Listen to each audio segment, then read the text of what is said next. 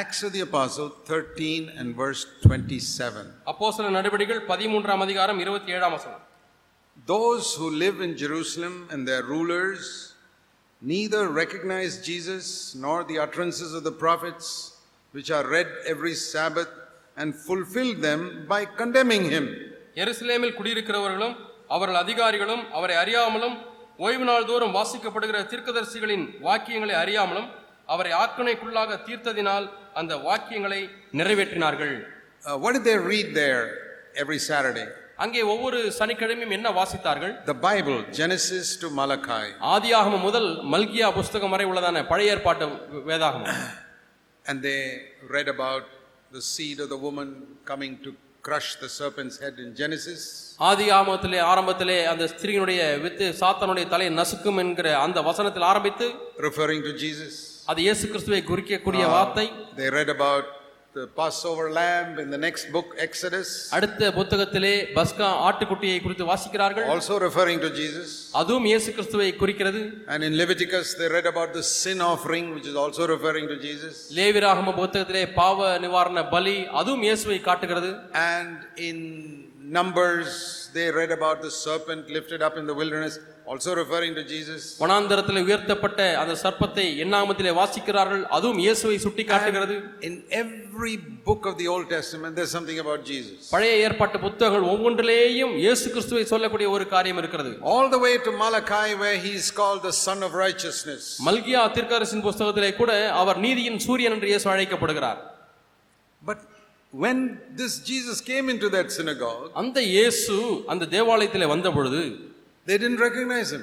அவர்களால் அவரை அடையாளம் காண முடியவில்லை They said, This is the Beelzebul, the prince of devils. இது பிசாசுகளின் அதிபதி பெயல்செபூல் தான் இவர் என்று சொல்லுகிறார்கள் How can people read the Bible every week and not recognize the one about whom the Bible is speaking? வாரந்தோறும் வேத வசனத்தை வாசிக்க கேட்டும் அந்த வேத வார்த்தைகள் யாரை பற்றி பேசுகிறோ பேசுகிறதோ அவர் வந்த உடனே அவரை அடையாளம் காணாமல் எப்படி போக முடியும் Imagine being so blind that they think he is the prince of devils. எந்த அளவுக்கு குருடா இருந்தால் என்று தெரியுமா இவர் பிசாசுகளின் அதிபதி என்று எண்ணும் அளவுக்கு அவர்கள் குருடலா இருந்தார்கள் When did they call him prince of devils? அவரை பிசாசுகளின் அதிபதி என்று எப்பொழுது அழைத்தார்கள் Let me show you. நான் உங்களுக்கு காண்பிக்கிறேன் In Matthew chapter 12, மத்தேயு பன்னிரெண்டாம் அதிகாரம் We read about a man who was both blind and dumb. குருடனும் ஊமையுமாய் இருந்த ஒரு மனிதனை குறித்து மத்தேயு பன்னிரெண்டாம் Verse அதிகாரம் 23. முப்பத்தி மூன்றாம் வசனம் He was blind, dumb, demon possessed. இருபத்தி மூன்றாம் வசனத்திலே அவன் அஹ், பிசாசு பிடித்தவனாயிருந்தான் குருடனும் ஊமையுமாயிருந்தான் Now it's very rare that you find a person who's demon possessed and blind and dumb. பிசாசு பிடித்திருக்கிறது ஊமை குருடு இந்த சேர்க்கையை வைத்து ஒருவனை பார்ப்பது மிகவும் அரிது How many people have you seen who are blind and dumb? நீங்கள் குருடும் ஊமையுமான எத்தனை பேரை பார்த்திருக்கிறீர்கள் I've seen blind people, I've seen dumb people, but blind and dumb I've never seen in my life. நான் குருடனை பார்த்திருக்கிறேன் செவிடனை பார்த்திருக்கிறேன் ஆனால் இர- ஊமையனை பார்த்திருக்கிறேன் ஆனால் இரண்டும் சேர்ந்து ஒருவனை And demon பார்த்து possessed. அதற்கும் அதிகமாக பிசாசும் பிடித்திருக்கிறது And Jesus came இயேசு அங்கே வருகிறார் and healed him. அவனை சுகமாக்குகிறார் Demon was out, பிசாசு போய்விட்டது he could see, அவனால் பார்க்க he could முடிகிறது speak.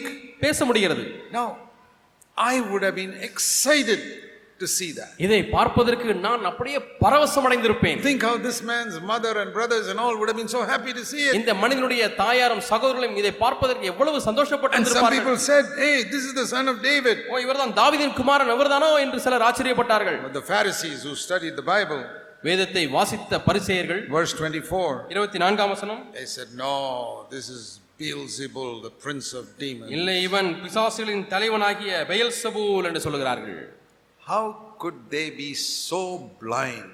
எப்படி இந்த அளவுக்கு அவர்கள் குருடர்களாக இருந்திருக்க முடியும் Now we need to ask ourselves இப்பொழுது நாம் நம்மை நாமே கேட்டு பார்க்க வேண்டியிருக்கிறது Is it possible that we are also going to church every Sunday and reading the Bible and spiritually blind? நாமும் சபைக்கு வாரந்தோறும் போய் வேத வார்த்தையை பிரசங்கிக்க கேட்டு ஆவிக்குரிய ரீதியிலே குருடராக இருந்து விட முடியுமா Not blind to what Jesus did. இயேசு செய்த காரியங்களுக்கு குருடர்களாக அல்ல See, we need to understand this now. நாம் இப்பொழுது இதை விளங்கிக் கொள்ள So வேண்டும் please listen to me carefully. தயவு செய்து கவனமாய் என்னை கேளுங்கள் In the Old Testament, it was Moses who was the great man of God who brought the law.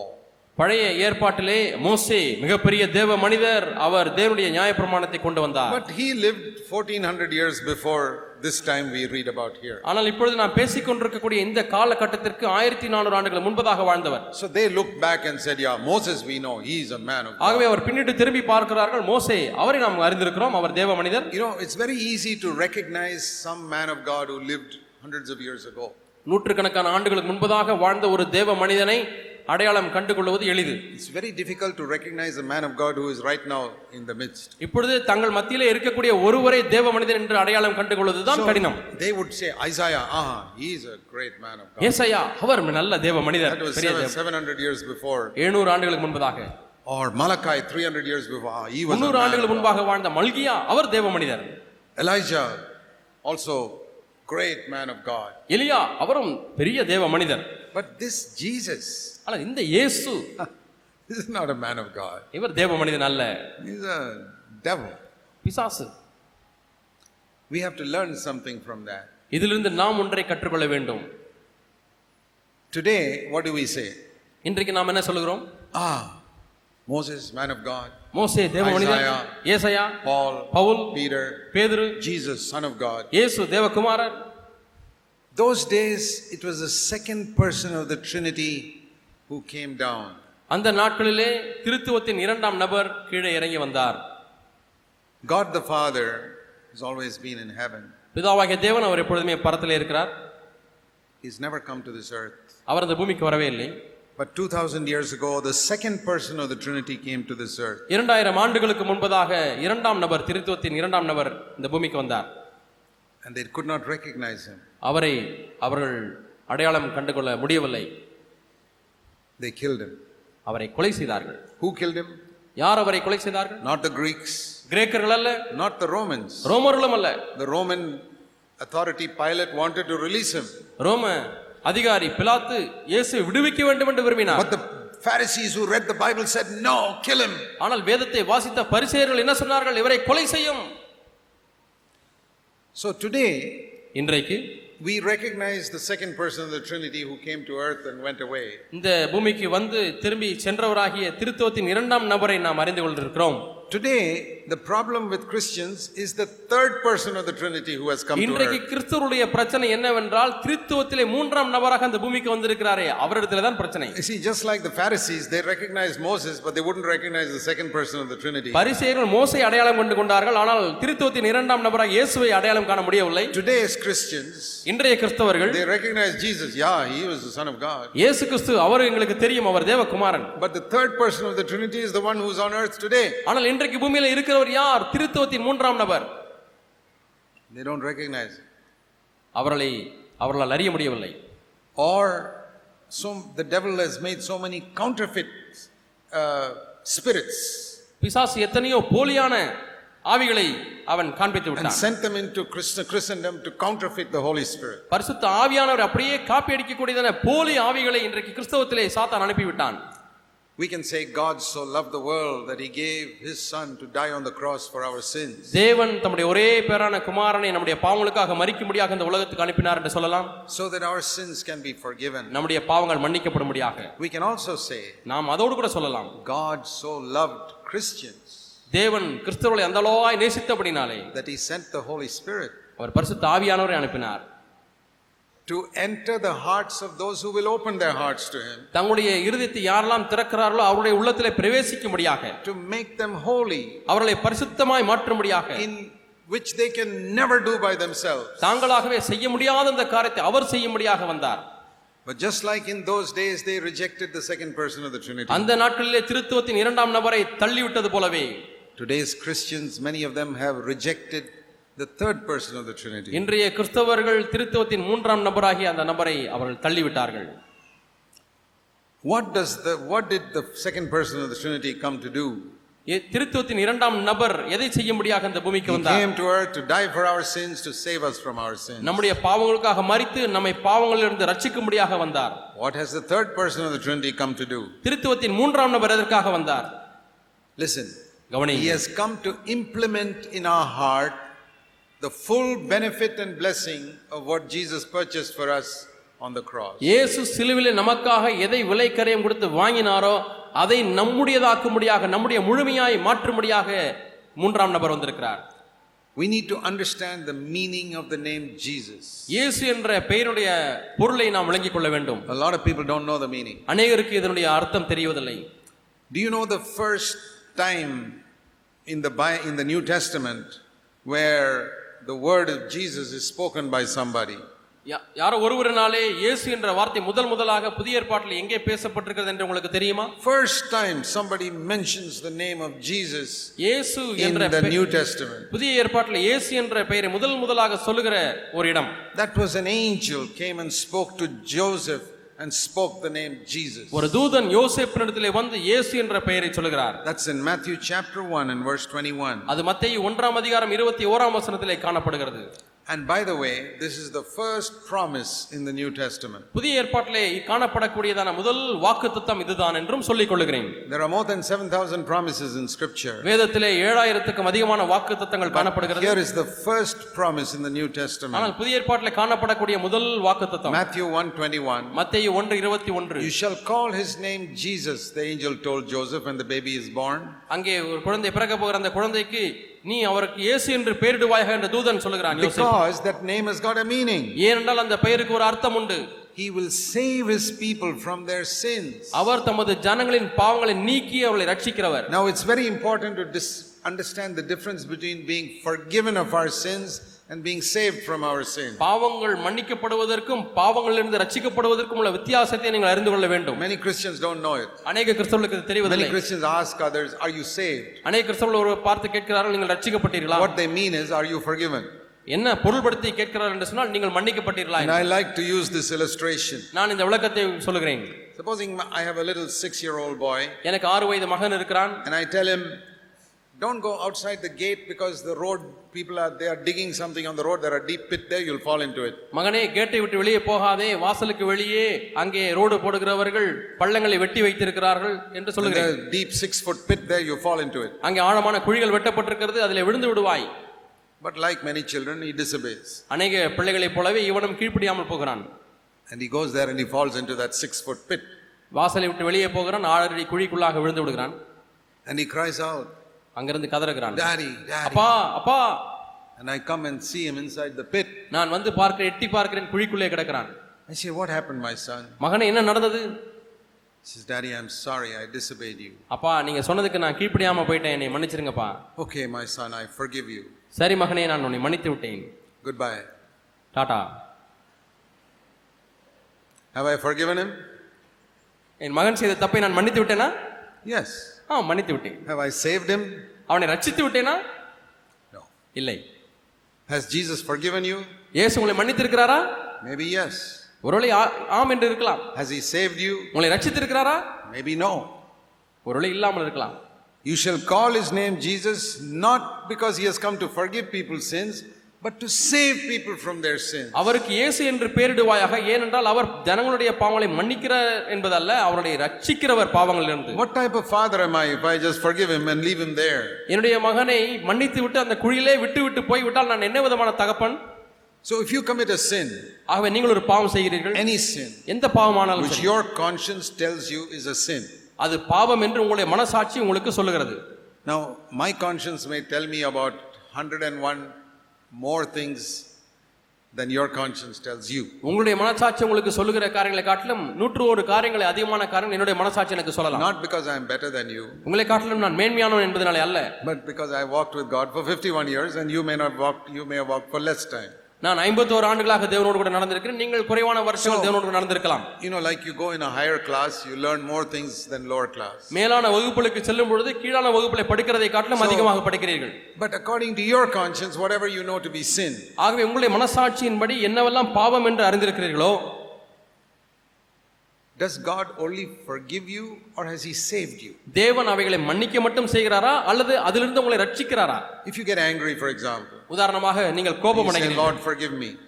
ஆண்டவரே என்னை மன்னியும் He will forgive you Immediately, உடனடியாக அவர் மன்னித்து விடுவார் not only He will forgive you, அவர் உங்களை மன்னிப்பது மட்டுமல்ல He will cleanse away that record with the blood that He shed on the cross. அது பதிவு செய்யப்பட்டிருக்கிற இடத்தை தம்முடைய சிலுவிலே சிந்திய ரத்தத்தினால் அதை நீக்கி விடுகிறார் 1 John 1 9 is very clear.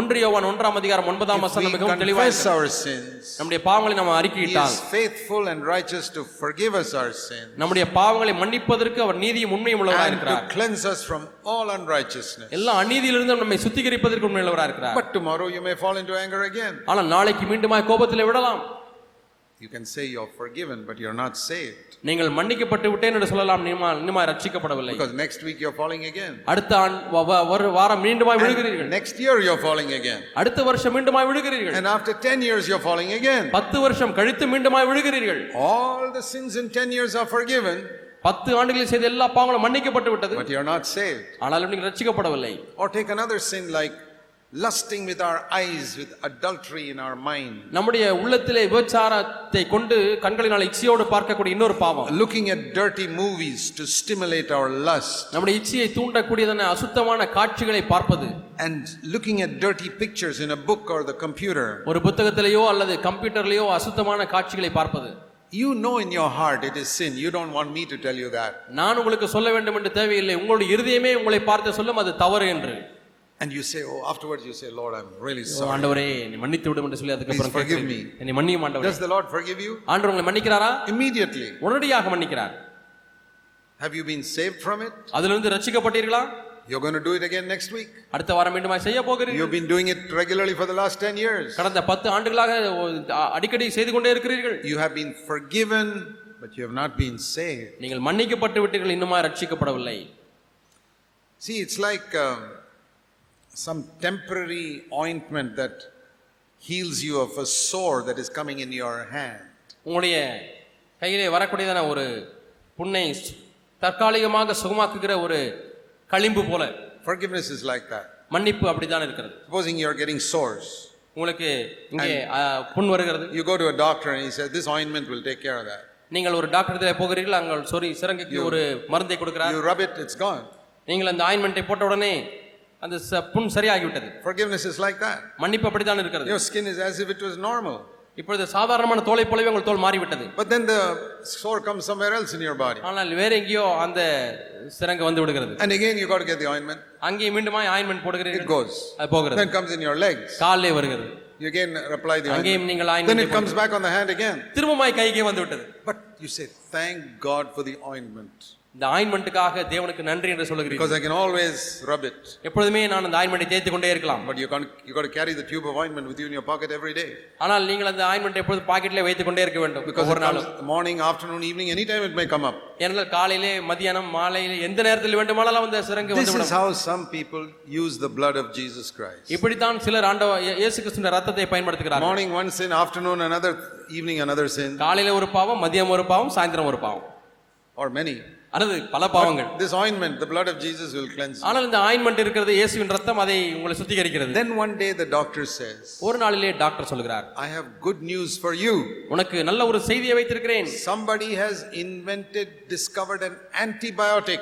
Antibiotic என்று சொல்லக்கூடியதான தடுப்பு மருந்தை ஒருவர் கண்டுபிடித்திருக்கிறார் And if you take that medicine inside, இந்த மாத்திரையை மருந்தை உள்ளே உட்கொண்டால் that will kill the root of the disease that is producing these sores. அந்த வியாதியினுடைய வேர் உள்ளே இருக்கிறது அந்த வியாதியை உண்டாக்கக்கூடிய வேர் அந்த வேரையே அழித்து விடும் Then you won't need this constant rubbing, removing, removing, removing. அப்பொழுது எப்பொழுது பார்த்தாலும் ஆயின்மெண்ட்டை போட்டு போட்டு சுகமாக்கக்கூடிய அந்த தேவையே இல்லை What do you say? என்ன சொல்லுவீர்கள் Say, doctor, this tube of ointment is enough. Doctor அவர்களே மருத்துவரே இந்த ஆயின்மெண்ட்டே எனக்கு போதும் But என்று he சொல்லுவீர்களா says the antibiotic is free. You don't have to pay for it. ஆனால் இந்த ஆன்டிபயாட்டிக் மருந்து அதற்கு நீங்கள் விலை கொடுக்க தேவையில்லை அது விலை இலவசமாய் கொடுக்கப்படுகிறது Won't you be a fool not to take it? இதை பெற்றுக்கொள்ளாமல் இருப்பதற்கு நீங்கள் ஒரு புத்தியனன் அல்லவா This is an illustration of how we can be forgiven or saved. நாம் எப்படி மன்னிக்கப்பட முடியும் எப்படி ரட்சிக்கப்பட முடியும் என்பதற்கு ஒரு விளக்கம் Forgiven means the disease is not gone. மன்னிக்கப்படுவது என்பது வியாதி இன்னுமாய் போகவில்லை Keeps on coming out, coming out, coming out. எங்கேயோ அது வந்து கொண்டே இருக்கிறது மீண்டும் மீண்டுமாய் மீண்டும் மீண்டுமாய் Saved means God has delivered me from it. ரட்சிக்கப்பட்ட என்று சொன்னால் தேவன் அந்த பாவத்திலிருந்து விடுதலையாக்கி விட்டார் Now the devil has blinded unbelievers to the fact that that even their sins can be forgiven. பாவங்கள் மன்னிக்கப்பட முடியும் என்ற சத்தியத்தையே மறைத்து அவிசுவாசிகளுடைய கண்களை குருடாக்கி விட்டான் சாத்தான் Look at the number of people in the world who are trying to get their sins by forgiven in so many other methods. எவ்வளவோ மாற்று முறைகளிலே பாவங்கள் மன்னிக்கப்படும்படியாக முயற்சி செய்கிற கோடிக்கணக்கான மக்களை உலகத்திலே Some பாருங்கள் people roll on the ground, தரையிலே புரளுகிறார்கள் some people go on pilgrimage to some பாத யாத்திரை செல்கிறார்கள் some people burn candles somewhere, சில பேர் மெழுகுவத்தை ஏற்றி வைக்கிறார்கள் some people give money to God to get forgiveness. சிலர் மன்னிப்பு பெறுவதற்காக பணத்தை போடுகிறார்கள் None of them get forgiveness. ஆனால் ஒருவருமே மன்னிப்பை பெற்றுக் கொள்வதில்லை But you came to Jesus and he forgave your sins. நீங்களும் இயேசு ஒன்றை வந்தீர்கள் உங்கள் பாவம் மன்னிக்கப்பட்டு விட்டது Now, in the same way, இதே விதமாக the devil could not succeed in blinding your eyes to the forgiveness of sins. பாவ மன்னிப்பு என்கிற காரியத்திலிருந்து நீங்கள் காணக்கூடாதபடிக்கு உங்களுடைய கண்களை குருடாக்கும் பணியிலே அவன் வெற்றி பெறவில்லை He has blinded you to this antibiotic. ஆனால் அந்த ஆன்டிபயாட்டிக் என்று சொல்கிறோமே அதற்கு உங்கள் கண்களை குருடாக்கி The விட்டான் name of this antibiotic is grace. இந்த ஆன்டிபயாட்டிக்கினுடைய பெயர் மருந்தினுடைய பெயர் கிருபை And when you get this grace, இந்த கிருபை உங்களுக்கு கிடைக்கும் பொழுது see what it says in Romans 6:14. ரோமர் ஆறு பதினான்கில் என்ன பா- வாசிக்கிறோம் When you get the fullness of grace in your life, உங்களுடைய வாழ்க்கையில இந்த கிருபையின் நிறைவை நீங்கள் பெறும் பொழுது that means when you come under grace, that means grace is like a waterfall and you come and stand underneath it. கிருபைக்கு கீழ்ப்பற்றிப்பில் என்று சொன்னால் கிருபை என்பது நீர்வீழ்ச்சியை போல வருகிறது நீங்கள் அதற்கு கீழாக நிற்கிறீர்கள் Now when you get forgiveness of sins is like getting a teaspoon of grace. நீங்கள் பாவ மன்னிப்பை பெருக்கும் பொழுது பெ- பெறும் பொழுது அது கிருபையை ஒரு தேக்கரண்டிலே ஸ்பூனிலே கொடுப்பது போல That that is also grace, அதுவும் கிருபைதான் but it's only like a teaspoon. அது ஸ்பூனிலே சாப்பிடக்கூடிய கிருபை போல When you come under this waterfall, ஆனால் இந்த நீர்வீழ்ச்சியின் கீழாக நீங்கள் வரும் பொழுது see what happens. என்ன நடக்கிறது என்று பாருங்கள் Your sin cannot rule you. இந்த பாவம் உங்களை ஆண்டு You கொள்ளாது get saved from your sin. நீங்கள் அந்த பாவத்திலிருந்து விடுதலை அடைவீர்கள் And this is what the devil has blinded many Christians to. அநேக கிறிஸ்தவர்களை இந்த காரியத்திலிருந்து சாத்தான் குருடாக்கி விட்டான் I was born again, as I said, 51 years ago. நான் சொன்னது போல 51 ஆண்டுகளுக்கு முன்பதாக மறுபடியும் பிறந்தேன் But for 16 years, I never knew what it was to come under this waterfall. இந்த நீர்வீழ்ச்சியின் கீழாக வருவது என்றால் என்ன என்பதை பதினாறு ஆண்டுகளாக அறியாதவனா இருந்தேன் I only knew this tube of ointment, எனக்கு தெரிந்ததெல்லாம் இந்த ஆயின்மெண்ட் தான் this teaspoon. இந்த ஸ்பூன்லே சாப்பிடக்கூடிய கிருபை தான் Every time I sin, Lord, forgive me. ஒவ்வொரு முறையும் பாவம் செய்யும் பொழுது ஆண்டவர் என்னை மன்னி Next day, I know I'm going to sin again. அடுத்த நாள் பாவம் செய்வேன் என்று தெரியும் And it was a, a vicious cycle. இது மீண்டும் மீண்டுமாய் ஏற்படக்கூடிய ஒரு வட்டத்தை போல இருக்கிறது I sin, பாவம் செய்கிறேன் I repent, மனம் திரும்புகிறேன் ask forgiveness, மன்னிப்பு கேட்கிறேன் cleansed, சுத்திகரிக்கப்படுகிறேன் sin again, மீண்டுமாய் பாவம் repent, மனம் திரும்புதல் ask forgiveness, பாவ மன்னிப்பு cleansed, சுத்திகரிப்பு sin again. மீண்டும் பாவம் It's like these children's merry-go-round. சின்ன பிள்ளைகள் ராட்டினத்தில் விளையாட வரல அது போல Only thing, it was not very merry. It was pretty pathetic. ஆனால் வித்தியாசம் என்னன்னா அவங்க சந்தோஷமா சுத்துறாங்க இந்த சுத்து பரிதாபமாய் சுத்தி கொண்டே இருக்கிறது That is the life of many Christians. அநேக கிறிஸ்துடைய வாழ்க்கை இப்படித்தான் இருக்கிறது I said, Lord, how can I get out of this circle? ஆண்டவரே இந்த வட்டத்திலிருந்து எப்படி விடுபடுவது ஆண்டவரே என்று கேட்டேன் And I never heard a sermon that told me how to get out of it. இதிலிருந்து வெளியே வருவதற்கு எப்படி வழி என்று ஒரு பிரசங்கத்தையும் கேட்டதில்லை Nobody told me that if you come under the waterfall of grace, sin will not have power over you. கிருபை என்கிற நீர்வீழ்ச்சிக்கு கீழாக நீங்கள் வரும்பொழுது பாவம் உங்களை ஆட்கொள்ளாது ஆண்டு கொள்ளாது என்று யாரும் சொல்லவில்லை And the great danger is பெரிய ஆபத்து என்னவெனில் you keep on sinning in your thought life, உங்களுடைய சிந்தை வாழ்க்கையிலே மீண்டும் மீண்டுமாய் பாவம் செய்து கொண்டே இருப்பீர்களானால் but nobody around you knows it. உங்களை சுற்றி இருக்கும் யாருக்கும் தெரியாது You sin in your thoughts, and your wife sitting next to you doesn't know that you're sinning. உங்கள் சிந்தையிலே பாவம் செய்து கொண்டிருக்கிறீர்கள் உங்களுக்கு அருகாமையில் இருக்கக்கூடிய மனைவிக்கும் அது தெரியாது But you're very holy, going to the church, singing the songs, reading the Bible, and everything. பரிசுத்தவான் ஆலயத்துக்கு போகிறார் பாடல் பாடுகிறார் வேதம் வாசிக்கிறார் You're a very religious person, but you're not a disciple of Jesus Christ. நீங்கள் ஒரு மதம் சார்ந்த மனிதன் ஆனால் இயேசுவுக்கு சீஷன் அல்ல You know, one of the marks of a real disciple. உண்மையான சீஷனுடைய அடையாளம் என்ன தெரியுமா See Romans, uh, John chapter 8. யோவான் எட்டாம் அதிகாரம் Now, these are the words of Jesus. இவைகள் இயேசுனுடைய வார்த்தைகள் Religious people are people who live in this circle of sinning, repenting, forgiven, sinning, repenting, forgiven. பாவம் செய்வது மனம் திரும்புவது மன்னிப்பு பெறுவது பாவம் செய்வது இந்த வட்டத்திலே தான் மதம் சார்ந்த மக்கள் மதவாதிகள் வாழ்ந்து கொண்டிருப்பார்கள் Our aim in these meetings is to distinguish between just religious people and disciples of Jesus Christ. மதவாதிகளாக இருக்கக்கூடிய பக்திமான்களை போல இருக்கிறவர்கள் இயேசுவின் சீஷர்களுக்கு உள்ள வித்தியாசத்தை காண்பிப்பதுதான் இந்த கூட்டத்தினுடைய நோக்கம் As I told you, religious people live in this circle. நான் ஏற்கனவே சொன்னது போல மதம் சார்ந்த மக்கள் இந்த வட்டத்திலேயே சுற்றி கொண்டிருப்பார்கள் Always sinning, repenting, forgiveness, sinning, இப்பொழுது repenting, பார்த்தாலும் பாவம் செய்வது மனம் திரும்புவது மன்னிப்பு பெறுவது பாவம் திரு- செய்வது மனம் திரும்புவது forgiveness. See மன்னிப்பு what பெறுவது Jesus said in John chapter 8, verse 31. யோவான் எட்டாம் அதிகாரம் 31. முப்பத்தி ஓராம் வசனத்தில் இயேசு என்ன சொல்கிறார் என்று If பாருங்க. you abide in my word, now he, this is he's not talking to the unbelievers here. இங்கே அவிசுவாசிகளிடத்தில் இயேசு பேசவில்லை You got to read carefully. நீங்கள் கவனமாய் வாசிக்க வேண்டும் To the people who are already believers. ஏற்கனவே விசுவாசிகளா இருக்கிறவர்களுக்கு பேசுகிறார் Are you already a believer? நீங்கள் ஏற்கனவே விசுவாசியா Jesus is speaking to those who had already believed in him. தம்மை ஏற்கனவே விசுவாசித்த மக்களிடத்தில் இயேசு பேசிக் கொண்டிருக்கிறார் You say, Lord, isn't that enough that they believe in you? ஆண்டவரை உம்மை விசுவாசித்தால் போதாதா No. இல்லை போதாது If you just believe, you'll just be a religious person. விசுவாசித்தால் மட்டும் இருந்தால் விசுவாசிக்கிறவர்களை மட்டும் இருந்தால் அவர்கள் மதவாதிகள் John 8:31 Jesus is telling those who are believers how to become disciples. யோவான் ஒ- எட்டு முப்பத்தி ஒண்ணிலே தம்மை விசுவாசித்த யூதர்களாகிய விசுவாசிகளை பார்த்து No. எப்படி நீங்கள் சீஷராய் மாற வேண்டும் என்று You சொல்லுகிறார் read John 8:31 in your Bible. உங்களுடைய வேதாமத்தில் யோவான் எட்டு முப்பத்தொன்றை வாசித்து பாருங்கள் It says that Jesus was speaking to believers. அங்கே விசுவாசிகளுக்கு இயேசு பேசுகிறார் என்று Are சொல்லப்பட்டிருக்கிறது you a believer? நீ ஒரு விசுவாசியா This is for you. இந்த வசனம் உங்களுக்கு தான் What did he say? என்ன சொல்லுகிறார் If you abide in my word, then you are truly disciples. நீங்களுடைய வார்த்தையில் நிலைத்திருந்தால் மெய்யாகவே எனக்கு சீஷராய் இருப்பீர்கள் Otherwise, you're not disciples. இல்லாவிட்டால் சீஷர்கள் அல்ல You're just believers. நீங்கள் விசுவாசிகள் தான் Is there a difference between those who believe and those who are disciples? விசுவாசிக்கிறவர்களுக்கும் சீஷர்களுக்கும் வித்தியாசம் உண்டா You read John 8:31 and tell me yourself. நீங்களே யோவான் எட்டு முப்பத்தி ஒன்றை வாசித்து எனக்கு சொல்லுங்கள் What does it mean to abide in the word? அவருடைய வார்த்தையில் நிலைத்திருப்பது என்றால் என்ன அர்த்தம் Abide is a word which means permanent dwelling place. நிலைத்திருப்பது என்றால் நிரந்தரமாய் குடியிருக்கக்கூடிய ஒரு இடம் When you travel to some place, you may stay in a lodge for two, three days. எங்கேயாவது நீங்கள் பிரயாணம் போனால் ரெண்டு மூன்று நாட்கள் ஒரு விடுதியிலே தங்குவீர்கள் லாட்ஜிலே That is not your permanent dwelling place. அது உங்களுடைய நிரந்தரமான விலாசம் அல்ல If what is your permanent address, you don't give the address of that lodge. யாராவது உங்களுக்கு விலாசம் என்று கேட்டால் நீங்கள் லாட்ஜுடைய அட்ரஸாக கொடுப்பீர்கள் No. இல்லை You may go visiting a relative, that is your temporary address, that is not your permanent address. ஏதோ ஊருக்கு போய் சொந்தக்காரர்கள் வீடை பார்க்க முடியாது போகிறீர்கள் அது உங்களுடைய விலாசம் அல்ல Your permanent address is where you're living all the time. உங்களுடைய நிரந்தரமான விலுவா விலாசம் எது நீங்கள் எப்பொழுது வா- எல்லா இடத்து எல்லா நேரங்களிலும் வாழ்ந்து கொண்டிருக்கக்கூடிய இடம் That is the meaning of abide. அதுதான் நிலைத்திருத்தல் And என்பதுடைய the Lord பொருள். says, if you if your permanent address is my word, உங்களுடைய நிரந்தரமான விலாசம் என்னுடைய வார்த்தையா that இருக்குமானால் means you- you're living inside God's word all the time. எல்லா நேரங்களிலுமே தேவனுடைய வார்த்தைக்குள்ளாகவே நீங்கள் வாழ்ந்து That is my கொண்டிருப்பீர்களானால் permanent address, அதுதான் என்னுடைய நிரந்தரமான விலாசம் Word of God.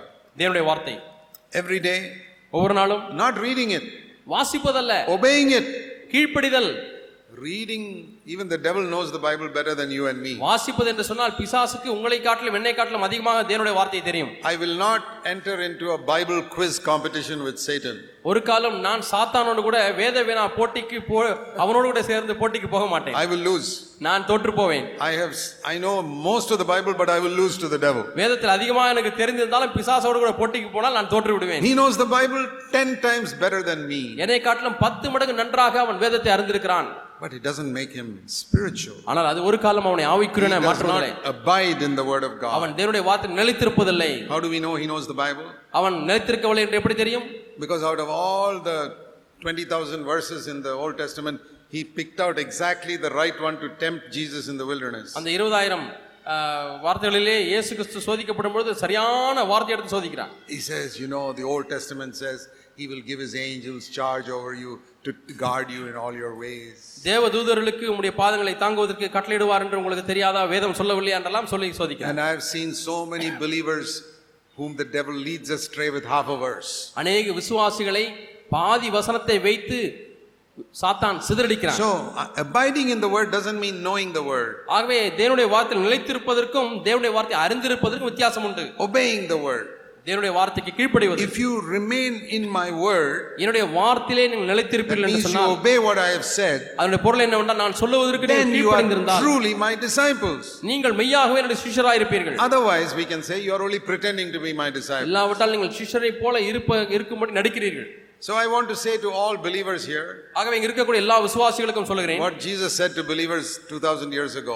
இரண்டாயிரம் ஆண்டுகளுக்கு முன்பாக இயேசு சிஷ்யர்களுக்கு விசுவாசிகளுக்கு என்ன சொன்னாரோ அதை If சொல்லுகிறேன் you remain in God's word in obedience to it, நீங்கள் தேவனுடைய வார்த்தையிலே கீழ்ப்படிந்து நிலைத்திருப்பீர்கள் என்று then you சொன்னார் are truly disciples. உண்மையாகவே நீங்கள் எனக்கு சிஷ்யராக இருக்கிறீர்கள் Otherwise, you are a religious person like the Pharisees. இல்லாவிட்டால் நீங்கள் பரிசேரை போல ஒரு மதவாதியாகத்தான் And இருப்பீர்கள். when you remain in my word, என்னுடைய வார்த்தையில நீங்கள் நிலைத்திருக்கும் பொழுது you see what happens.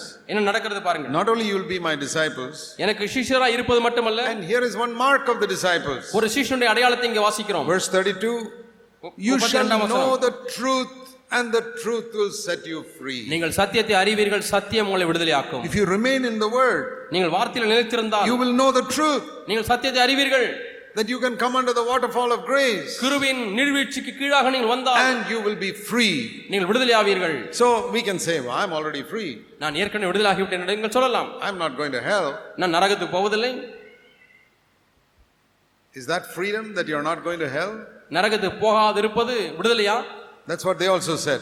இவர்களும் அப்படித்தான் சொன்னார்கள் Hey, what do you mean free? We are we are already free. நாங்கள் ஏற்கனவே விடுதலையா இருக்கிறோமே We are நீ not சொல்லுகிறது என்ன verse 33. We are not slaves to anybody. நாங்கள் யாருக்கும் ஒரு காலம் அடிமைப்படவில்லை என்று சொல்கிறார் முப்பத்தி மூன்றாம் வசனம் Now all of you please listen to the word of Jesus. இயேசுடைய வார்த்தை எல்லாரும் கவனியுங்கள் Ev- truly truly I say to you. மெய்யாகவே மெய்யாகவே உங்களுக்கு Verse சொல்லுகிறேன் 34. முப்பத்தி நான்காம் வசனம் Everyone everyone எவனும் everyone who commits sin is the slave of sin. பாவம் செய்கிற எவனும் பாவத்துக்கு அடிமையா இருக்கிறான் That is the freedom I'm telling you to be I can save you from. இந்த இ- இது இதிலிருந்து தான் நீங்கள் விடுதலையாக வேண்டும் என்று நான் உங்களுக்கு சொல்கிறேன் When you get a little time, உங்களுக்கு கொஞ்சம் நேரம் கிடைக்கும் பொழுது I want you to go home and read these three verses. இந்த மூன்று வசனங்களை நீங்கள் வீட்டுக்கு Four. சென்று வாசிக்க முடியாது Four, four. நான்கு வசனங்களை வாசிக்க முடியாது John 8 31 to 34. யோவான் எட்டு முப்பத்தி ஒன்றிலிருந்து முப்பத்தி நான்கு வரை Read it and read it and read it and read it. Spend 10 minutes reading these four verses இந்த நான்கு வசனங்களை மட்டும் மீண்டும் மீண்டுமாய் மீண்டும் மீண்டுமாய் பத்து நிமிஷம் வாசித்து செலவு and செய்யுங்கள் say, Lord, ஆண்டவரே please tell me what are you trying to tell me through this? ஆண்டவரே இதன் மூலமாக என்னிடத்தில் நீர் என்ன சொல்ல விரும்புகிறீர் என்று கேளுங்கள் And then read verse 36. அதற்கு பிறகு முப்பத்தி ஆறாம் வசனம் வாசியுங்கள் If the Son of God sets you free, you'll be free indeed. குமாரன் உங்களை விடுதலையாக்கினால் மெய்யாகவே விடுதலை ஆவீர்கள் So read those six verses, 31 to 36. ஆகவே மு- முப்பத்தி ஒன்றிலிருந்து முப்பத்தி ஆறு வரை ஆறு வசனங்களை மீண்டுமாய் வாசியுங்கள் Spend about just 10 minutes. பத்து நிமிடங்கள் செலவு Say, செய்யுங்கள் Lord, please speak to me. ஆண்டவரை என்னோடு கூட நீர் பேசும் It'll change your life. உங்களுடைய வாழ்க்கையை அது மாற்றும் Don't be satisfied with just being forgiven. மன்னிக்கப்பட்டபடினாலே திருப்தி அடைந்து விட வேண்டாம் So, the Holy Spirit has come into the world ஆகவே பரிசுத்த ஆவியானவர் இந்த உலகத்திற்கு வந்திருக்கிறார் to implement the benefits of what Jesus did for us on the cross. இயேசு நமக்காக சிலுவையில் என்ன செய்தாரோ அதை நம்முடையதாக்கும்படியாக ஆவியானவர் வந்திருக்கிறார் That's why the third person of the Trinity has come இதற்காகத்தான் திருத்துவத்தின் மூன்றாம் நபர் வந்திருக்கிறார் to make us holy, நம்மை பரிசுத்தவனாய் to மாற்றும்படியாக save us from sin. பாவத்திலிருந்து நம்மளை விடுதலையாக்கும்படியாக He's called the Spirit that brings liberty. விடுதலை ஆவியானவர் என்று அவரை குறித்து வாசிக்கிறோம் See 2 Corinthians chapter 3 ரெண்டு குருந்தியர் மூன்றாம் அதிகாரத்திலே பாருங்கள் in verse 17. பதினேழாம் uh, verse, வசனம். sorry. Yeah, verse 17. பதினேழாம் வசனம் The Lord is the Holy Spirit, and where the Spirit of the Lord is, there is liberty. கர்த்தரை ஆவியானவர் கர்த்தருடைய ஆவி எங்கே அங்கே விடுதலை உண்டு Liberty from what? எதிலிருந்து விடுதலை Liberty from sin. பாவத்திலிருந்து விடுதலை Liberty from the false traditions we have inherited from our fathers. நம்முடைய பிதாக்களிடத்திலிருந்து நாம் சுதந்திரித்துக் கொண்ட பொய்யான பாரம்பரியங்களிலிருந்து விடுதலை I, I'm sorry to say that many Christians don't question what they hear, comparing it with Scripture. அநேக கிறிஸ்தவர்கள் தாங்கள் கேட்கக்கூடிய சத்- காரியங்களை வேத வசனத்தோடு கூட ஒப்பிட்டு பார்ப்பதில்லை என்பது சொல்வதற்கு என்பது சொல்~ சொல்வதற்கு வருத்தப்படுகிறேன் I'll tell you what saved me in my life. என்னுடைய வாழ்க்கையில எது என்னை ரட்சித்தது என்று சொல்கிறேன் I was born into the Syrian Orthodox Church. நான் சிரியன் ஆர்த்தடாக்ஸ் சபையிலே பிறந்தேன் But when I was 19 and a half, I gave my life to Jesus Christ. நான் பத்தொன்பது வயதாக இருக்கும் பொழுது என்னுடைய வாழ்க்கையை ஆண்டவருக்கு ஒப்பு கொடுத்தேன் And I started reading the Bible when I was 21. இருபத்தி ஓரு வயதாக இருக்கும் பொழுது வேதத்தை வாசிக்க ஆரம்பித்தேன் I read it before that also, but from 21 I started seriously studying the Bible. அதற்கு முன்பாக வேதத்தை வாசித்திருக்கிறேன் ஆனால் இருபத்தி ஓராம் வயதிலிருந்து சீரியஸாக வேதத்தை கற்றுக்கொள்ள ஆரம்பித்தேன் And I made a covenant with Jesus. நான் இயேசுவோடு கூட ஒரு உடன்படிக்கை செய்து கொண்டேன் I said, Lord, if ஆண்டவரே. I, if I discover anything in the Bible which is contrary to what I believe, I'll give up my old belief and accept your word. ஆண்டவரே ஏற்கனவே என்னுடைய மூளையிலே நான் விசுவாசித்திருக்கக்கூடிய காரியங்களுக்கு ஒப்பில்லாத வேறொரு காரியத்தை வேதவசனத்திலே வாசிக்கும் பொழுது என்னுடைய மனதிலே உள்ள அபிப்பிராயத்தை உடனே தூக்கி எறிந்துவிட்டு என்னுடைய வேதத்தில் இருக்கக்கூடிய அபிப்பிராயத்தை ஏற்றுக்கொள்ள விரும்புகிறேன் I don't want to be trapped in the tradition of any church, எந்த ஒரு சபையினுடைய பாரம்பரியத்திலும் நான் மாட்டிக்கொள்ள விரும்பவில்லை whether it's Orthodox Church orthodox சபையா இருந்தாலும் Oh, புராதன சபையா இருந்தாலும் சரி Brethren Assembly, பிரதரன் அசம்பிளி சபையா இருந்தாலும் Pentecostal Church, பெந்தகோச சபையா இருந்தாலும் they've சரி all got their traditions எல்லாருமே பாரம்பரியத்தை வைத்திருக்கிறார்கள் and they all think they are right. எல்லாரும் தாங்கள் சரி என்று சொல்லுகிறார்கள் But I don't want to be trapped in any of those traditions இந்த எந்த ஒரு பாரம்பரியத்திலே மாண்டவரை நான் because it'll பிடிபட விரும்பவில்லை leave me a slave to sin. ஏனென்றால் அது என்னை பாவத்துக்கு அடிமைத்தனத்துக்குள்ளாய் கொண்டு வந்துவிடும் It'll just make me a Pharisee. அது என்னை பரிசீனா இருக்க முடியாது And வைத்துவிடும் there are Pharisees in all these denominations. இந்த நான் சொல்லிய இந்த சபை எல்லாவங்களிலே எல்லா சபைகளிலேயும் பரிசேரில் இருக்கிறார்கள் I said, I want to be free. நான் விடுதலையாக வேண்டும் என்று சொன்னேன் So I said, if I see anything here which is contrary to God's word, to what I have believed all my life, I will change my belief and வாழ்க்கை accept the word of முழுதுமாய் God. விசுவாசித்த காரியங்களுக்கு வித்தியாசமான காரியத்தை வேதவசனம் சொல்லும் என்று சொன்னால் இதைத்தான் நான் நம்புவேன் And என்னுடைய விசுவா என்னுடைய அறிவை நம்ப மாட்டேன் That is what one decision that I have followed all these 50 years. இந்த ஒரு தீர்மானத்தை இந்த ஐம்பது ஆண்டுகளாக நான் பின்பற்றி இருக்கிறேன் And I had to change my view about many things. அநேக காரியங்களை குறித்து என்னுடைய அபிப்பிராயத்தை நான் மாற்றிக்கொள்ள வேண்டியதா இருக்கிறது Do you know that in every field, that is how man has progressed? ஒவ்வொரு துறையிலையும் இப்படித்தான் மனிதன் முன்னேற்றம் கண்டிருக்கிறான் By questioning what they heard from their fathers. தங்களுடைய முன்னோர்களிடத்திலிருந்து கேட்ட காரியங்களை கேள்வி கேட்க ஆரம்பித்து மனிதன் முன்னேறி இருக்கிறான் Many of you, you have heard certain religious things from your parents. இங்க இருக்கக்கூடிய உங்களில் அநேகர் சில மத சம்பந்தமான காரியங்களை உங்களுடைய பெற்றோரிடத்திலிருந்து கேட்டிருக்கிறீர்கள் And you accept it. நீங்கள் அதை ஏற்றுக்கொண்டீர்கள் It may not be right. அது ஒருவேளை சரியானதா Have இல்லாமல் you, இருக்கலாம் have you compared it with scripture? நீங்கள் வேதத்தை ஒத்துப்பிட்டு பார்த்திருக்கிறீர்களா For example, உதாரணமாக do you know that for 5,500 years, ஐயாயிரத்தி ஐநூறு ஆண்டுகளாக all people everywhere in the world believed that the sun goes round the earth. உலகத்தின் பல எல்லா பகுதியில் இருக்கக்கூடிய எல்லா மக்களுமே நம்பினது என்னவென்றால் பூமியை சூரியன் சுற்றுகிறது All the stars go round the earth. எல்லா நட்சத்திரங்களும் பூமியை சுற்றுகிறது And if you look into the sky, it looks like that. நீங்கள் வானத்தை பார்த்தால் அப்படித்tan தெரிகிறது The sun is moving, சூரியன் இங்கே இருக்கிற சூரியன் அங்கே the போகிறது stars are moving. நட்சத்திரங்களும் போகிறது And if you go by what you see, you will think, yeah, what my father said is right. நீங்கள் காண்கிற அடிப்படையிலே பார்க்கும் பொழுது என்னுடைய அப்பா சொன்னது சரிதான் என்று நம்புவீர்கள் But about 500 years ago, ஆனால் ஆயிரத்தி இருநூறு ஆண்டுகள் முன்பாக There was a man in Europe called Copernicus. Copernicus என்கிறதான ஒரு மனிதன் ஐரோப்பாவிலே இருந்தார் He, he said, Let me check up what my father and grandfather believed, whether it's right or not. என்னுடைய அப்பாவும் என்னுடைய தாத்தாவும் நம்பினது சரியா இல்லை என்று சோதித்து பார்க்கட்டும் என்று சொல்லி அவர் களத்தில் இறங்கினார் He was standing against the belief of the whole world. முழு உலக உலகமும் விசுவாசித்த அந்த கூற்றுக்கு எதிராக இருந்தார் And he discovered அவர் என்ன கண்டுபிடித்தார் hey, the sun does not go around the earth. சூரியன் பூமியை சுற்றுவதில்லை It looks like that அது போல தெரிகிறது because the earth is just rotating on its axis. இந்த பூமியானது தன்னுடைய அச்சிலே சுழல்கிறது Today, all of you believe what Copernicus believed. இன்றைக்கு நீங்கள் எல்லாருமே கோப்பர்னிகஸ் சொல்லுகிறதே தான் நம்புகிறீர்கள் Aren't you thankful that there was one man 500 years ago who questioned what his father and grandfather believed? ஐநூறு ஆண்டுகளுக்கு முன்பதாக தன்னுடைய தகப்பனாரும் தாத்தாவும் நம்பினதை கேள்வி கேட்ட அந்த மனிதனுக்காக நீங்கள் நன்றி உள்ளவர்களா இல்லையா Every discovery in medicine has been like that. மருத்துவத்திலே காணப்படுகிற ஒவ்வொரு கண்டுபிடிப்பும் இப்படித்தான் They question, is that right? What our previous doctors and all. நம்முடைய முன்னோர்களாக இருக்கக்கூடிய மருத்துவர்கள் சொன்னதெல்லாம் இது சரிதானா அல்லது வேறு ஒரு காரியம் இருக்கிறதா That என்று is how கேள்வி so கேட்டார்கள் many discoveries have come in medical science. இப்படித்தான் மருத்துவ விஞ்ஞானத்தில் எவ்வளவோ கண்டுபிடிப்புகள் வந்து கொண்டே இருக்கிறது It is only among Christians. கிறிஸ்தவர்களிடத்திலே மட்டும்தான் Most people just say, oh, my father believed it is good enough for me. எங்க அப்பா இதை விசுவாசித்தாங்க நானும் அதை விசுவாசித்தால் எனக்கு போதும் என்று சொல்லி திருப்திப்பட்டு விடுகிறார்கள் Like that, they never progress.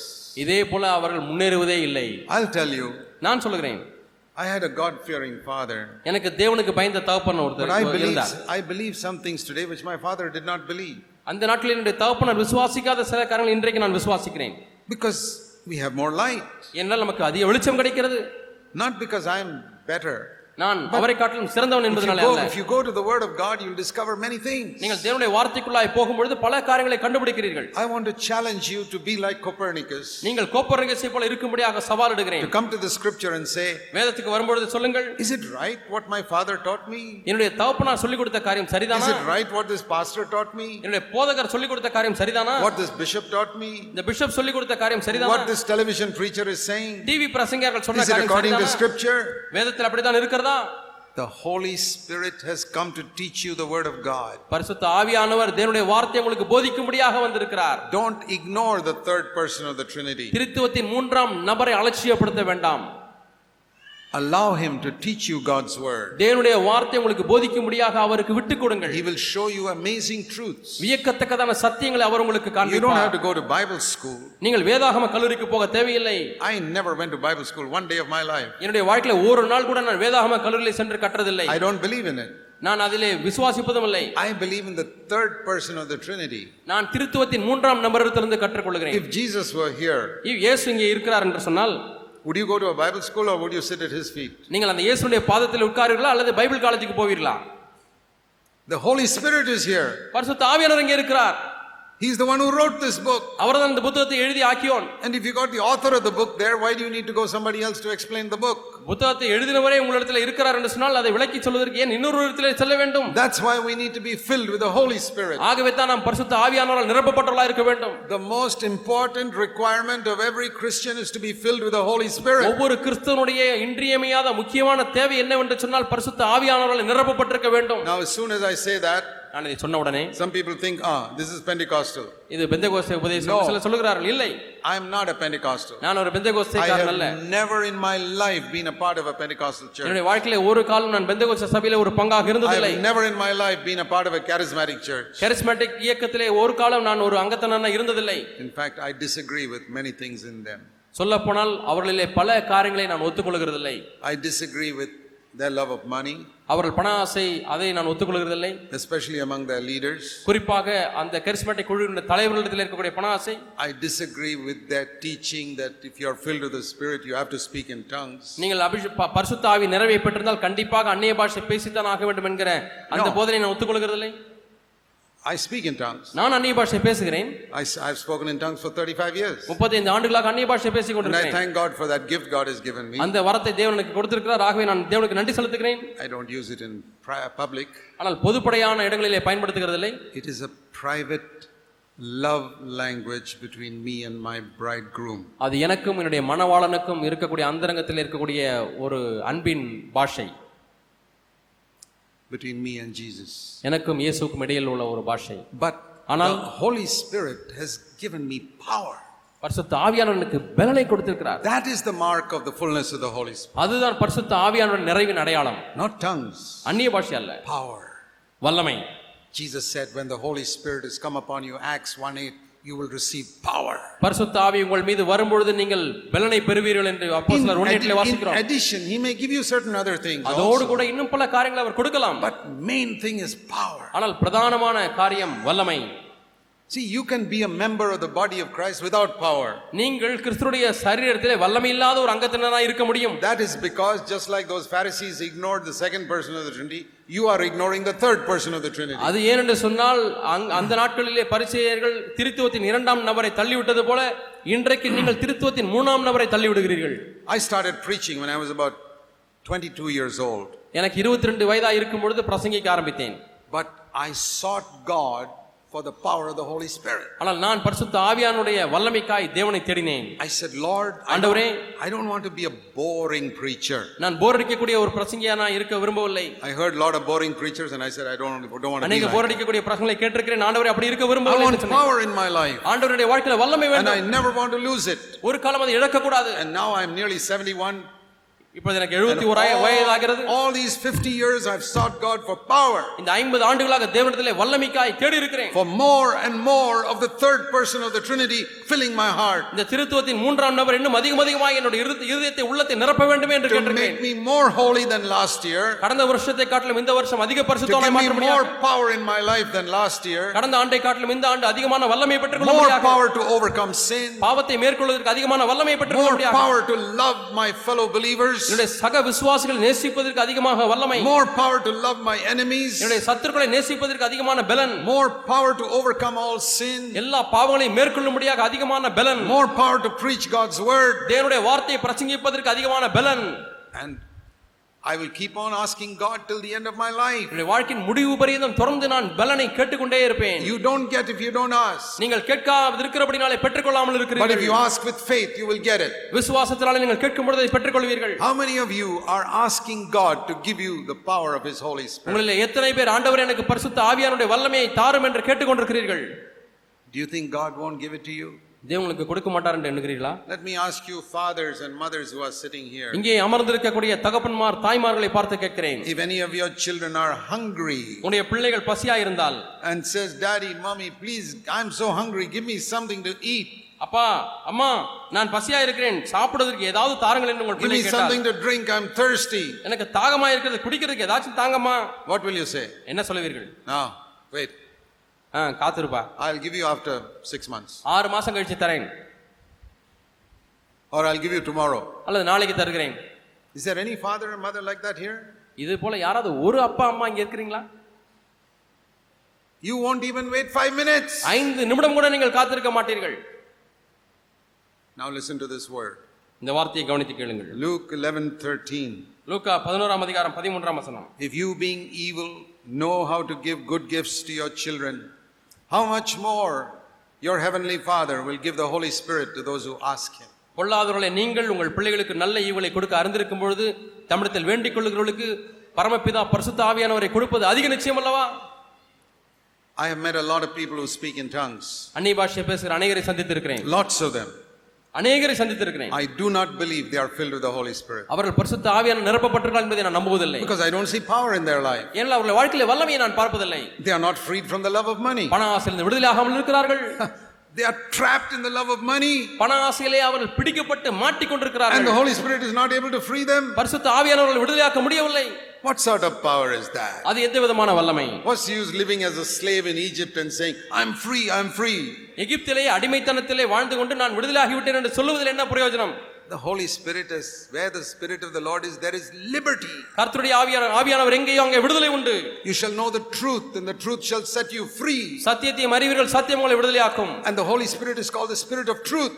சத்திய ஆவியானவர் என்று பரிசுத்தாவின் அழைக்கப்படுகிறார் I want to tell you, my brothers and sisters, என் அருமையான சகோதர சகோதரன் உங்களுக்கு சொல்ல விரும்புகிறேன் please don't turn away from the fullness of the Holy Spirit because of the extreme, fanatical, wrong teachings you have seen in certain Christian groups. நீங்கள் சில கிறிஸ்தவ குழுக்களிலே பார்த்த தீவிரமான ஒரு போதனை நிமித்தமாக அது வேண்டாம் என்ற ஒரு கோடிக்கு நீங்கள் போய்விட வேண்டாம் The perfect example of the Spirit filled man is Jesus Christ. ஆவியினாலே நிறைந்த ஒரு பூரணமான ஒரு மாதிரியை பார்க்க வேண்டுமானால் இயேசுவிலே நீங்கள் பார்க்க He முடியும் had power, அவருக்கு வல்லமை இருந்தது he didn't speak in tongues. அவர் அந்நிய பாஷை பேசவில்லை But he had power to love even those who hated him. தம்மை பகைத்தவர்களையும் நேசிக்கும்படியான வல்லமையை He had பெற்றிருந்தார் power to forgive those who crucified him. நம்மிடத்திலே தம்மை சிலுவையில் அறைந்தவர்களை மன்னிப்பதற்கு He வல்லமை had power to பெற்றார் overcome every temptation that came into his life. அவருடைய வாழ்க்கையில வந்த ஒவ்வொரு சோதனையை மேற்கொள்வதற்கு பலனை பெற்றிருந்தார் Even when people gave him so much money, he was free from the love of money. எவ்வளவு பணத்தை இயேசுக்கு கொடுத்திருந்தாலும் பண ஆசையிலிருந்து விடுதலை பெற்றவராயிருந்தார் He had power.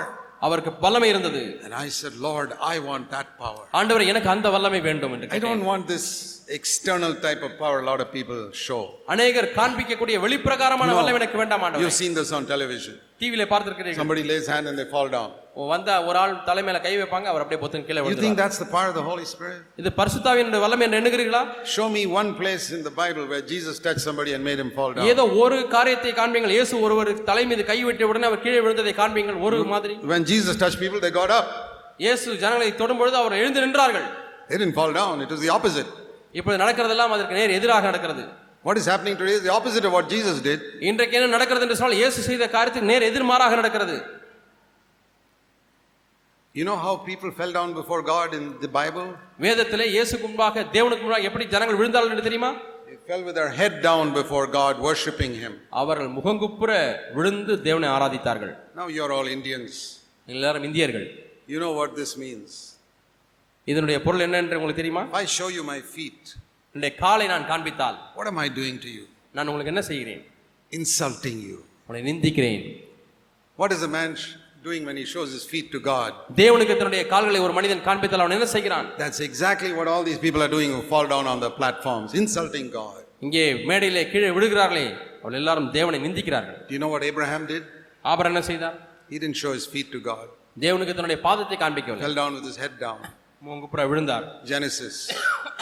ஆதியாகமம் You go to Revelation, what did John do? வெளிப்படுத்தின விசேஷத்திலே போ- போய் பாருங்கள் யோவான் என்ன செய்தார் He fell down. முகங்குப்புற விழுந்தார் Genesis to Revelation, that is how people fell down before God. ஆதியாகமம் முதல் வெளிப்படுத்தின விசேஷம் வரை தேவன் பாதத்திலே முகங்குப்புல தான் That's what விழுந்தார் I do. இப்படிதான் நானும் செய்கிறேன் Fall down and worship God. விழுந்து தேவனை ஆராதிப்பது Don't be fooled by all these things. இப்படி நடக்கக்கூடிய காரியங்களை பார்த்தலாம் வஞ்சிக்கப்பட்டு விடாதிருங்கள் The mark of the Holy Spirit's fullness is power. பரிசுத்த ஆவியானுடைய நிறைவின் அடையாளம் வல்லமை பலன் Power to overcome sin. பாவத்தை மேற்கொள்ள பலன் Power to love God with all my heart. என் முழு இருதயத்தோடு கூட தேவனை நேசிப்பதற்குரிய பலன் Power to be free from the lusts in my flesh. என்னுடைய சரீரத்திலே இருக்கக்கூடியதான இச்சைகளிலிருந்து ஒரு விடுதலை That's what you and I need. இதுதான் உங்களுக்கும் எனக்கும் தேவை And I want to encourage you to seek God for it. நீங்கள் எல்லாரும் தேவனை இதற்காக தேடும்படியாக உங்களை உற்சாகப்படுத்துகிறேன் Those days they ignored the second person of the அந்த Trinity. நாட்களிலே திருத்துவத்தின் இரண்டாம் நபரை அவர்கள் கண்டுகொள்ளாமல் விட்டுவிட்டார்கள் Today Christians are ignoring the third person of the Trinity. இன்றைக்கு திருத்துவத்தின் மூன்றாம் நபரை கிறிஸ்தவர்கள் And அற்பமாய் some, some எண்ணுகிறார்கள் of them are going after another spirit which is pretending to be the Holy Spirit. இன்னும் ஒரு சிலர் என்ன செய்கிறார்கள் என்று சொன்னால் பரிசுத்த ஆவியானவரை போல நடிக்கக்கூடிய வேறொரு ஆவிக்கு Don't be செல்கிறார்கள். fooled by that. அவைகளினால ஏமாற்றப்பட வேண்டாம் Seek for the genuine power of the Holy Spirit. உண்மையான பரிசுத்த ஆவியானோட வல்லமையைக்காய் நாடுங்கள் I remember when I was a young man, 22, 23, நான் இருபத்தி இரண்டு இருபத்தி மூன்று வயதாக இருக்கும் பொழுது and I was seeking God for the power of the Holy Spirit. நான் பரிசுத்த ஆவியானோட வல்லமைக்காய் தேவனை And I தேடிக்கொண்டிருந்தேன் went to one of these meetings. இந்த இப்படிப்பட்ட கூட்டங்களுக்கு And ஒன்று I போய் saw சென்றேன் all this fanaticism and noise.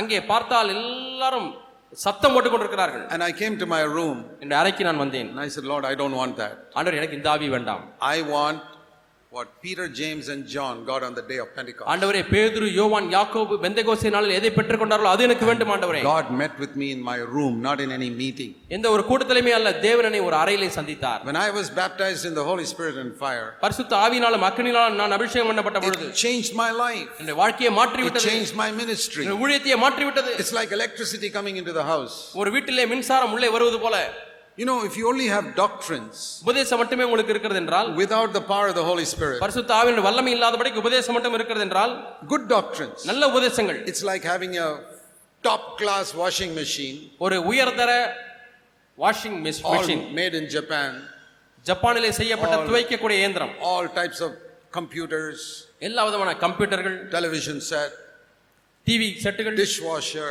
பாத்திரம் விளக்கக்கூடிய machine many, many electronic machines. இப்படி போன்ற அநேக எலக்ட்ரானிக் மெஷின்கள் The only thing missing in the house is அந்த வீட்டில் இல்லாத ஒரே ஒரு காரியம் என்ன electricity. கரண்ட் கிடையாது Bulbs, fans, everything. Fancy bulb bulb. Stand எல்லாம் All types of very அழகான expensive. அழகான அஹ், விசித்திரமான விளக்குகள் எல்லாம் இருக்கிறது This is how many Christians are. இப்படிதான் அநேக This கிறிஸ்தவர்கள் இருக்கிறார்கள் doctrine, that doctrine, the other doctrine, the power is missing. இந்த உபதேசம் அந்த உபதேசம் இந்த உபதேசம் எல்லாம் இருக்கிறது ஆனால் வல்லமை அங்கே இல்லை It's better to be in a poor house with one light and electricity.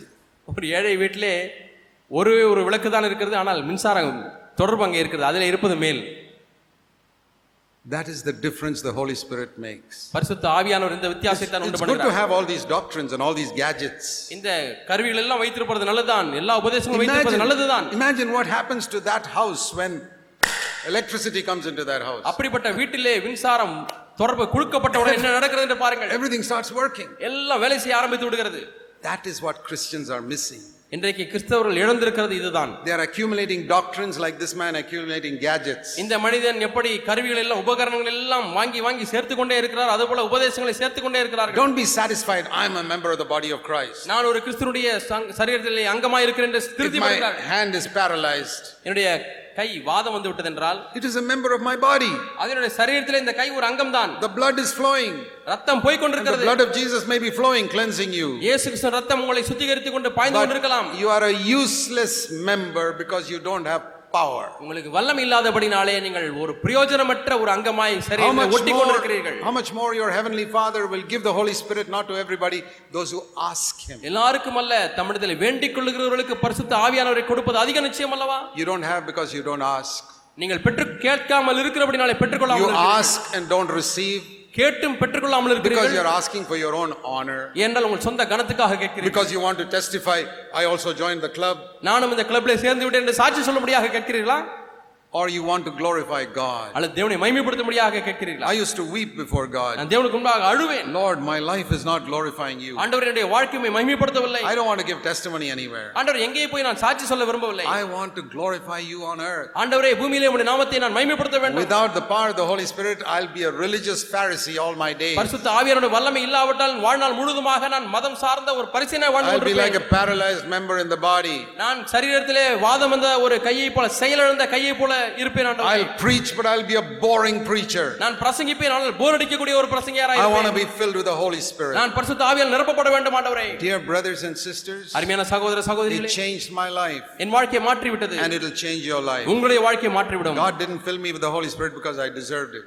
நான் தகுதியா இருந்தபடினாலே பரிசுத்த ஆவியானவராலே தேவன் நிரப்பவில்லை Listen, கவனிங்கள் He gave me the Holy Spirit because I needed it, எனக்கு அது தேவைப்பட்டபடினாலே ஆண்டவர் பரிசுத்த not ஆவியானவர் because I deserved it. அதை பெற்றுக்கொள்ள தகுதியானபடினாலே அல்ல I was a defeated Christian. நான் தோற்கடிக்கப்பட்ட கிறிஸ்தவனா இருந்தேன் I did not deserve, நான் அதற்கு தகுதியானவனே but அல்ல I desperately needed. ஆனால் எனக்கு அதிகமாய் தேவைப்பட்டது And I said, Lord, I need that. ஆண்டவர் எனக்கு தேவை என்று சொன்னேன் If you come to God thinking you deserve forgiveness, you won't even get forgiveness. மன்னிப்பு பெறுவதற்கு நான் தகுதியானவன் என்று எண்ணி போனீர்கள் என்று சொன்னால் மன்னிப்பு கூட கிடைக்காது Supposing you come to God and say, Lord, I fasted, I prayed, why don't you give me the Holy Spirit? ஆண்டவரே நான் உபவாசத்தேன் ஜெபித்தேன் ஏன் எனக்கு அபிஷேகம் கொடுக்கவில்லை என்று கேட்டால் It's like the other person saying, Lord, I burned so many candles, I've gone so many pilgrimages, why don't you forgive my sin? ஆண்டவர் எவ்வளவு பாத யாத்திரை போனேன் எவ்வளவு க- மெழுகுவர்த்தியை கொளுத்தி வைத்தேன் ஏன் பாவங்களை மன்னிக்கவில்லை என்று கேட்பது போல I say, You'll never be forgiven.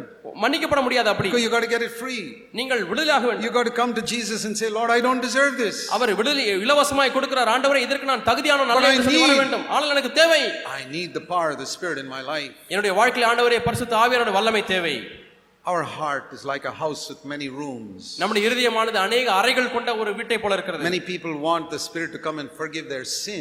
One அநே room. அநேகர் தங்களுடைய ஆவியானவர் வந்து தங்களுடைய பாவங்களை மன்னிக்க வேண்டும் என்று விரும்புகிறார் ஒரே ஒரு அறைதான் What about your television room? You want Jesus to come there உங்களுடைய டிவி ரூம் இருக்கிறது அல்லவா அங்கே இயேசு வர வேண்டுமா to tell you what programs you should watch, should not watch? நீ எந்த புரோகிராம்களை நிகழ்ச்சிகளை கவனிக்க வேண்டும் எதை கவனிக்க கூடாது என்று இயேசு சொல்ல வேண்டுமா What about your library, the books you read?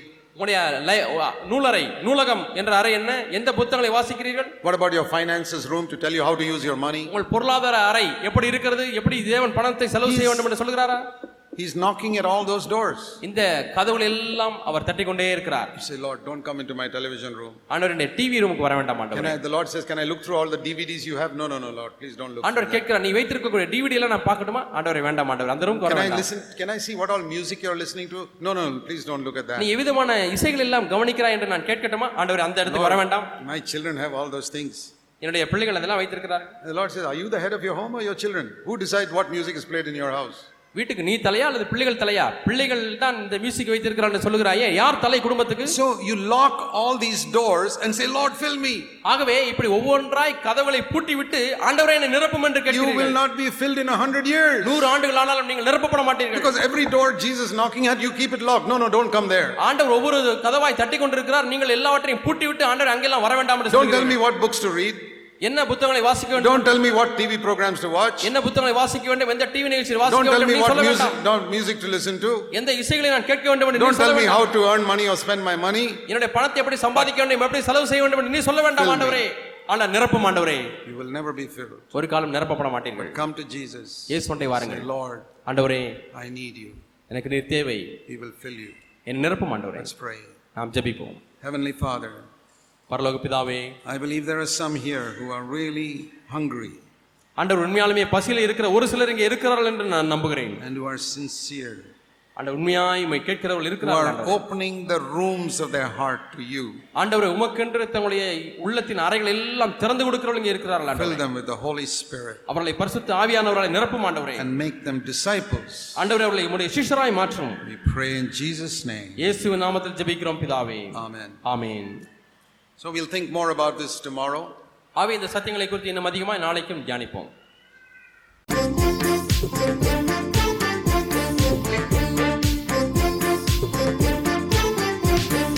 பரிசுத்த ஆவியின் நிறைவு பரிசுத்தமானதொரு வாழ்வு பரிசுத்த ஆவியின் நிறைவு பரிசுத்தமானதொரு வாழ்வு வெற்றியின் தீவியம் கொள்ள இயேசு அழைக்கிறார் இணங்கினி செல்ல வெற்றியின் ஜீவியம் கொள்ள இயேசு அழைக்கிறார் இணங்க